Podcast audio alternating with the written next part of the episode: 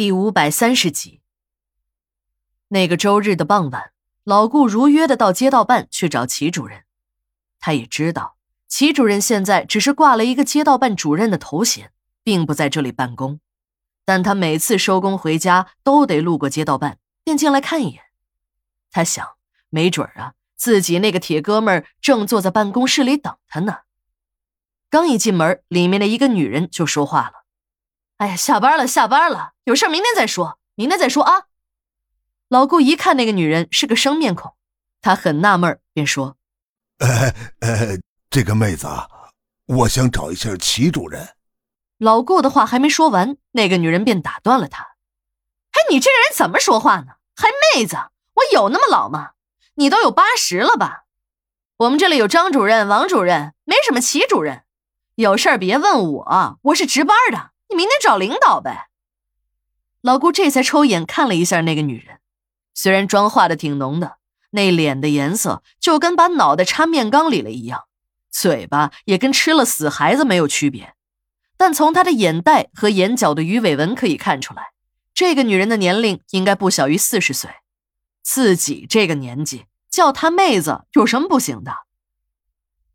老顾往小区里走。还听到那个女人对小区门口的保安说：“哎，一定要注意保卫工作，看着点那小子。”老顾回头看时，见那个女人正用手指着自己。老顾看了看自己满身的油渍，也笑了。看来那个女人是把自己当成流窜犯了。他在这个小区里住了那么多年，这里的人没有几个是他不认识的，即使是叫不出名字，可也不至于这么陌生吧。再说了，自己都已经说出了齐主任的名号，这再不济，齐主任也是街道的主任吧？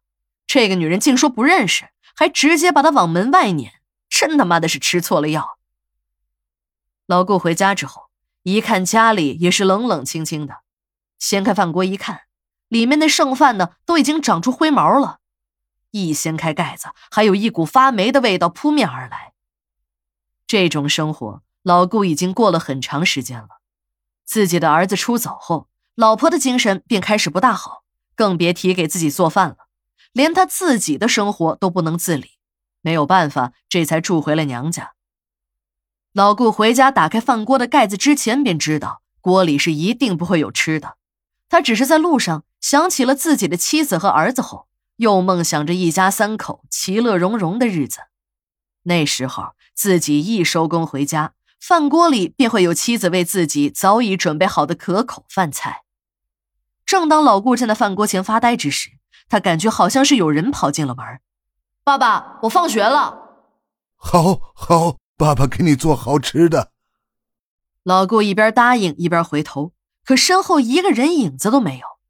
这种情况发生多少次了？有些时候，他感觉儿子就在自己的身边，是那么的近。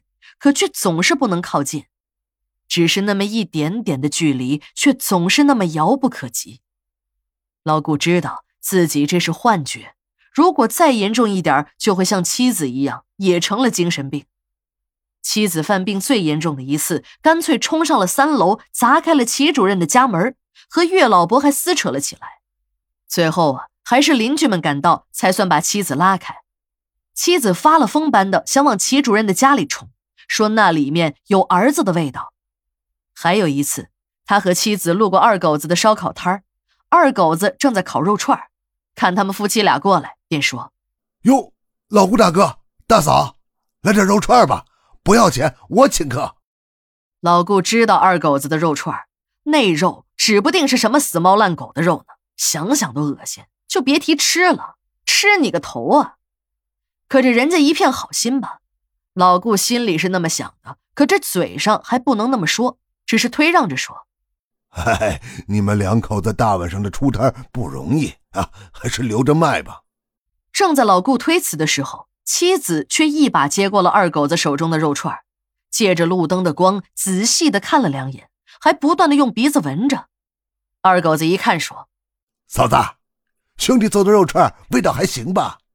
二狗子一边说。一边把目光转向了老顾，说：“哎，我说老顾大哥，你还是个大老爷们呢，整的夹里夹气的，还不如我家嫂子一个女人呢。”二狗子还在张嘴夸他嘴上的嫂子时，这个嫂子突然发起了飙，一把抄起了炭火槽上那个还夹着几串鸡头的铁质烧烤架